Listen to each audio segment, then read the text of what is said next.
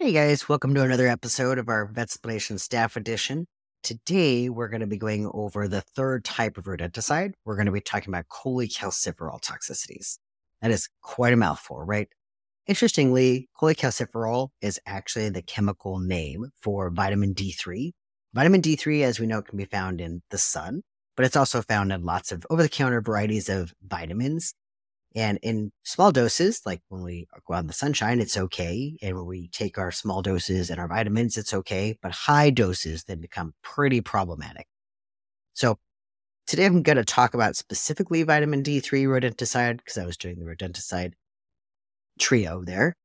But this can also happen just when pets get into vitamins as well.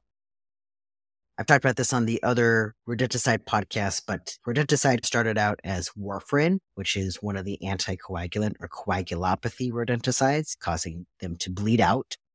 Then they started making scarier anticoagulant rodenticides, and then they made the bromethalin, which was the neurotoxic rodenticide. And then now we have this cholecalciferol, which is the vitamin D toxicity rodenticide. So as far as the baits go, we talked about how pretty much all the baits look the same, and this is the same thing now. These baits can be as a block, they can be blue or green, just like all the other ones. They could be um, as a soft block, they can be as pellets. So really they can come in any form. And the problem with these as well is that there's different concentrations of it. So when people call in, it is super important for receptionists to please ask them to bring in the box, or if they have a receipt that has a SKU number, or if they bought it on Amazon, that they can find it on Amazon for us. We need to be able to have some absolute proof that this is what it is because unfortunately, all the boxes look the same. A good example of this is Tomcat. So Tomcat, unfortunately, what they do is they make the exact same packaging the only thing that is different is just the active ingredient at the bottom. It's just one word that's different. Literally everything else is the same. So there's no way for us to know what it is besides having that box. And if people don't know what it is, then we have to treat for all three of the different types of rodenticides. So super important when they call in and say that they've gotten into rat bait, please ask them to bring in that box. So let's talk about cholecalciferol and what it does to the body we actually have to know a little bit about what the body does with vitamin D3 normally, just to know what it's what's going to happen. So vitamin D3 is also known right as cholecalciferol. It wreaks havoc on the body. It's absorbed by the intestines and then into the bloodstream. It travels to the liver where it's then converted or changed into another molecule that's called 25 hydroxycholecalciferol, also known as calcifediol. And then it travels from the liver then to the kidneys where it's converted again into calcitriol. The majority of this happens in about 48 hours to 96 hours. So basically two to four days. And naturally, this is what your body does. It goes from the intestines into the bloodstream to the liver, gets converted, goes to the kidney, gets converted again, and then can go to the cells and stuff that actually need it. And this form of vitamin D, the calcitriol, is what actually helps to make sure that our calcium and phosphorus in our pets is in the correct amount in our body. That's what the signal is to tell your body to either absorb calcium and get rid of phosphorus or the other way. And when it gets too much of that, that's when we have a problem. That's when it wreaks havoc on our body. so too much vitamin D3 or cholecalciferol can cause too much calcium and too much phosphorus to be absorbed from the intestines. That causes an increase of calcium from the kidneys as well. And that can also cause the bone to be destroyed. It's going to pull calcium out of the bone because that's where the majority of our calcium is stored is in the bone. And then the body will put that calcium into other places because it's like, well, I've taken out all this huge amount of calcium that I need. What am I going to do with it? And then it starts putting it into places that it shouldn't. So that can be things like the soft tissue. So like in muscles, it can be in the skin, like underneath the skin, you'll find these things called calcinosis cutis under the skin. They can put it into the kidney. They can put it into organs and you'll just see like random places that have calcium in them. Or they can put them in their lungs, causing problems with their breathing. Like it can be pretty bad. So how much cholecalciferol is actually toxic? For clinical signs to occur, doses are pretty small. This is 0.1 mg per kg that they have to get into. So a block usually contains about 10.5 to 21 milligrams of cholecalciferol in it. So that means roughly a 60 pound Labrador would have to ingest about three milligrams or a third of that 10.5 milligram block or a sixth of a 21 milligram block. Can you imagine for all of those labs out there, just being like, okay, I'm just going to eat the sixth of a block, right? That's not going to happen. Like they're going to eat the whole block. And if it's a chihuahua, that means they only have to ingest a very minuscule amount, like just pieces of it to cause a problem. If we're talking about like the pellet form of it, they would only have to ingest about half a tablespoon for a 20 pound chihuahua to cause a toxicity. And I know that seems really fat for a chihuahua, but think about how many chihuahuas that we have for 20 pounds, right?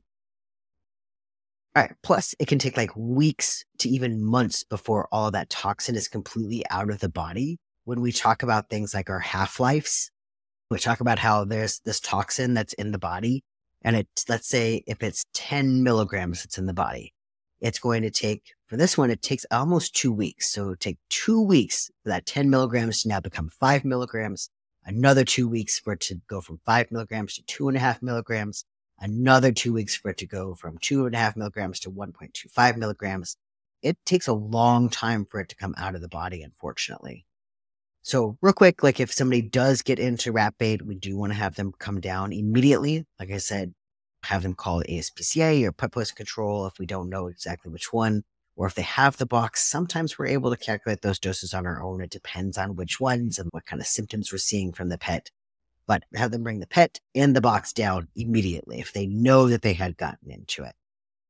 People will ask for the receptionist, can we use hydrogen peroxide? So I've gone on this tangent before, but hydrogen peroxide is great for when you can't get anywhere. Let's say people who are out in the middle of nowhere and they're like, it's going to take me three hours to get there. And I know my dog ate it an hour ago. I'd say, yeah, give them the hydrogen peroxide so that that way we can just get them to vomit, but they still need to come down if that's the case. So they should make them vomit and then bring them to the vet hospital immediately. Otherwise, people who are just like at home and don't want to bring them in because of the waits and all these other things, right? Hydrogen peroxide can cause some pretty bad things. I've definitely seen people who have overdosed them on hydrogen peroxide. I've seen people who have given their pets aspiration pneumonia on giving them hydrogen peroxide. I've seen ulcers created from hydrogen peroxide. It's not a benign drug. It can actually cause a lot of problems. Even if they do make them vomit at home, they still should come into the clinic. One other thing is somebody had called in once and said, Hey, can I just give activated charcoal to make them vomit? And no, activated charcoal does not make them vomit. Typically, after we've made them vomit, we'll usually give them some sort of antiemetic, means we're going to make them not vomit anymore by giving them Cerenia. So we stop their vomiting afterwards. And then we'll typically give them activated charcoal. So if we know that they got into it, we've gotten to the pet within four hours and made them vomit, we'll usually just give them one dose of activated charcoal. What it does is it binds all of that toxin, or at least as much as it can, and it tries to help push that toxin out faster. And then we'll likely give them like fluids under the skin, also check their blood work. We do what's called baseline blood work. So blood work just at the beginning so we know what their blood work looks like before the vitamin D3 or cholecalciferol toxicity has had a chance to work yet.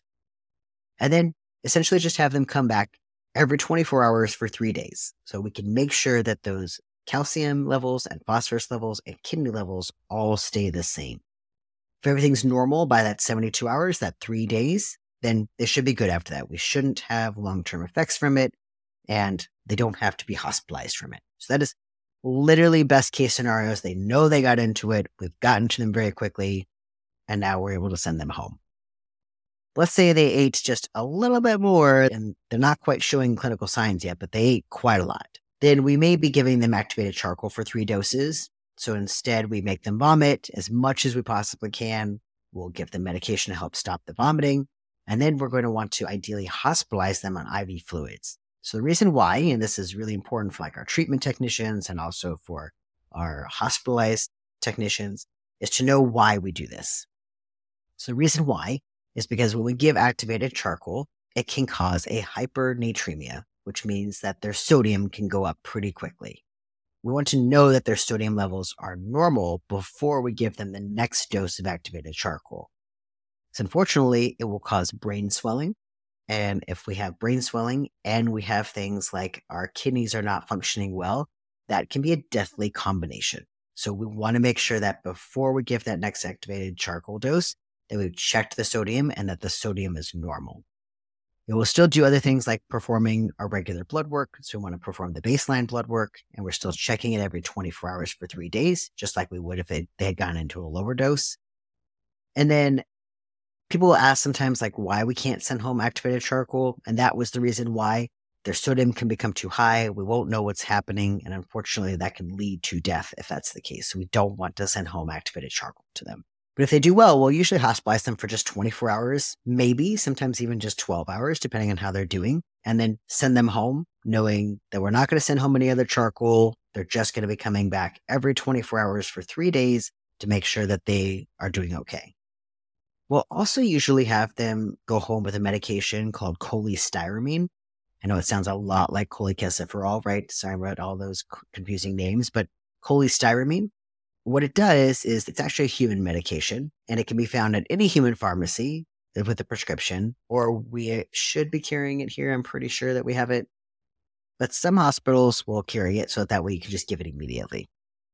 What it does, though, is that it helps to bind the reabsorption of the toxins.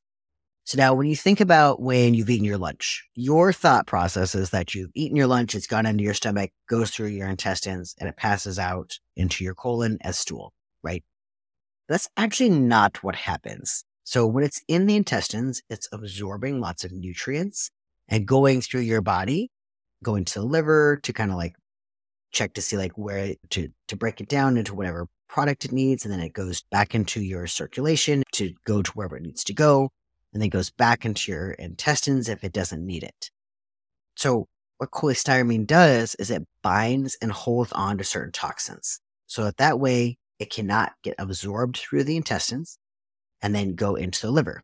This circulation of going from intestines to liver, back to intestines, back to liver, back to intestines, back to liver, that's called enterohepatic circulation. And it's there to try to help make sure you can keep as many nutrients as possible because maybe you didn't eat enough vitamin A for that day.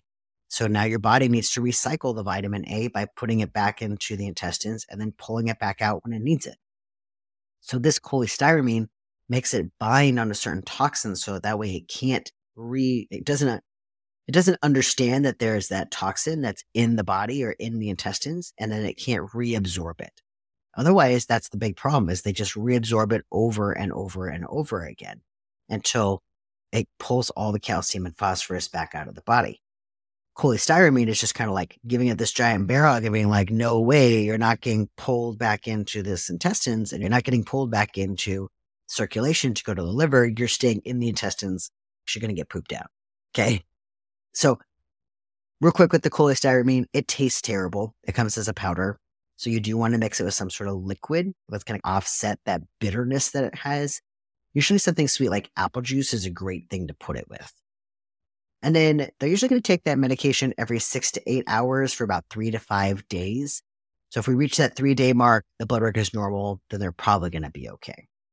So what happens though when we don't know if they've got any cholecalciferol? What kind of symptoms are we going to look for? Like our other rodenticides, there is no test for this. Unfortunately, there's nothing that I can send out or nothing that I can test in house that's going to say that that's what it is. You can potentially send out for a necropsy, four different types of toxins. I talked about that with Dr. Watson. You, know, you can find out if they did get into cholecalciferol, but unfortunately, after it's too late. So really, we can only go by clinical signs, the blood work, and just knowing what's on the property. So if you see some dogs that show clinical signs, you should always ask them, is there any way they can get into a toxin? Here's the problem with the clinical signs too. They're very vague. So it's lethargy, weakness, not wanting to eat, vomiting, drinking more than usual, urinating more than usual.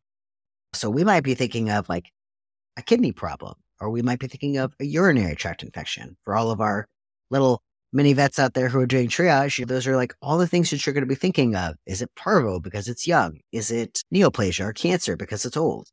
But toxins should be on your list of things to ask for because this could even be things like grape toxicity, could be cholecalciferol toxicities. So you want to ask if there's any possibility of those things as well. On our physical exam, like really the only thing that we're going to see is that they're dehydrated and that's about it. Maybe if it's been long enough, you'll feel like that little firm mass under the skin, that metastatic mineralization or uh, deposits of the calcium under the skin. Otherwise, that doesn't sound too terrible, right? You're like pretty vague signs, vomiting, lethargy, weakness, not a big deal. They may just be a little bit dehydrated. Doesn't sound that bad, right? But unfortunately, it's what's going on inside the pet that's the big problem. So we would be talking to the owners about doing blood work because we want to make sure that their calcium level is normal, their phosphorus level is normal. But remember, I told you it takes about two to four days for that to happen, like to see any changes, any clinical signs. So if they come in at the very beginning, let's say they come in at like 24 hours, they come in at two days, those blood work changes may not be there, but by day three or four, those blood work changes are going to be there.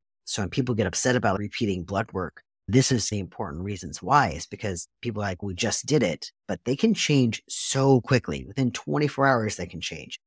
For certain types of parameters, they can change within minutes. So we want to make sure that we can repeat the blood work if necessary and for you to be able to explain to them why we might need to repeat the blood work because they change so quickly. So now let's say we do the blood work. The things that we're going to be looking for, like I said, are really high calcium levels and really high phosphorus levels and potentially even elevated kidney values. Even then, we still have to think about other differentials, things like cancer if they're older, chronic kidney failure, hyperparathyroidism, which I'll do in another talk. Super interesting. Or them getting into vitamin D3, right? The actual vitamin itself. And then for cats, we can also think of this as a potential differential is called idiopathic hypercalcemia. It just means for some reason some cats just get really high calcium and we just don't know why. It just happens. So therefore, sometimes we do have to do more testing to try to rule out some of those other things to know what this might potentially be causing. But while we are waiting for those tests, we still have to do something, right? We can't just let this pet's calcium be very high that can cause lots of problems. That can cause um, their heart to slow down. It can cause seizures. It can cause tremors. So we want to make sure that we get it down as quickly as possible, especially before it starts putting calcium into other areas like the kidneys and lungs and things like that. So when we have those blood work changes and we have those clinical signs, uh, really the best thing is to hospitalize that pet. I do warn owners that if we know it's the toxin, that it can hang out their bloodstream for months. So this could potentially mean weeks to months of blood work and treatment, on and off hospitalization. You know, typically in the beginning, they only have to be hospitalized for a couple of days, but they could be rehospitalized over and over again. So unfortunately, if we know it's from the toxin, they have to be in this for the long haul because just that one hospitalization is most likely not going to fix everything. And we have had a patient that's done that. We had a patient who was coming back over and over. When Dr. Brock was here, she was managing this patient. And it was hospitalized, I think, three times, if I remember correctly. Mm-hmm. And it was hospitalized this multiple times over about two month time period. So we want to make sure that we like try to make them understand that this is not going to be just like hospitalized and go home and they're great. This is going to be that they're going to be hospitalized and they're going to have to be doing follow ups every week and potentially rehospitalized over and over again. Luckily, that dog that Dr. Bronk saw did survive. I, if I remember correctly, I think she did get some kidney da- damage from it, but she did survive. So when we're hospitalized and we want to put them on IV fluids to help bring down that calcium as low as possible, we're actually going to want to put them on sodium chloride IV fluids, not LRS, because LRS actually has calcium in it. So we want sodium chloride fluids. And then we're going to want to place a feeding tube to try to help give them the support of food. One, it's going to help you with giving some of your medications, like that terrible, terrible tasting cholestyramine. Two, we need to give them aluminum hydroxide because that actually binds phosphorus and brings phosphorus levels down. And then also, we're going to want to be giving them food to try to help bind a lot of that toxin as well, help their intestines heal, one of the other things that can happen from this is they can get ulcers. So that'll mm-hmm. help prevent ulcers too. sometimes we'll give them steroids. This always seems counterintuitive to me. I'm like, why are we giving steroids to this toxin? That's not really a good reason why. But actually, the reason why is because we want to stop the calcium from being taken from the bone and the intestines. And steroids actually do help that to stop happening. Furosemide is another one that we may use as well. Again, we think about we're giving fluids, and furosemide does the exact opposite. Furosemide is a drug that helps like to remove as much fluid as possible. But our goal there is to try to help the kidneys get rid of the calcium from the urine. And then, you know, plus the cholestyramine that we talked about, you still want to give that as well. And all of these things have to be put into different time slots so that they're not all given together either, right? Cholestyramine can't go with the aluminum hydroxide. So you gotta have to like really figure out what times to give things and when to feed them as well. So the prognosis on this really varies. They can end up having long term kidney damage. And obviously, that's going to be not a very good prognosis. But there's no way for us to know that besides putting them through all of this and then months later reevaluating whether or not they ended up going to kidney failure or not. And not all of them will leave the hospital either. Some of them, their calcium would be so high, we just can't get it down. All right, so that's cholecalciferol toxicity in a nutshell. This is my least favorite rodenticide because of all the problems with it and how hard it is to manage in our pets. So just when people ask about it, really like prevention is the key. Just keeping the rodenticides in a lockbox or having a professional coming out and telling that professional, hey, I have pets. We need some sort of pet safe thing. And then otherwise, just having them bring the box with us or keeping the box at home so we know what they had gotten into if they had gotten into anything. So I'll talk about Ray's dog real quick. So Ray had this little eight pound rat terrier when I first met her. She had two of them. One was named Bessie and one was named was Tessa. But Bessie was like a pig. Like she ate everything. I talk about things like putting stuff away and cabinets and stuff and like baby locks. Like that's one of the things I talked about on my Vetsplanation one that I just talked about for the clients about Halloween candies, keeping them in a locked area, preferably with a a childproof lock.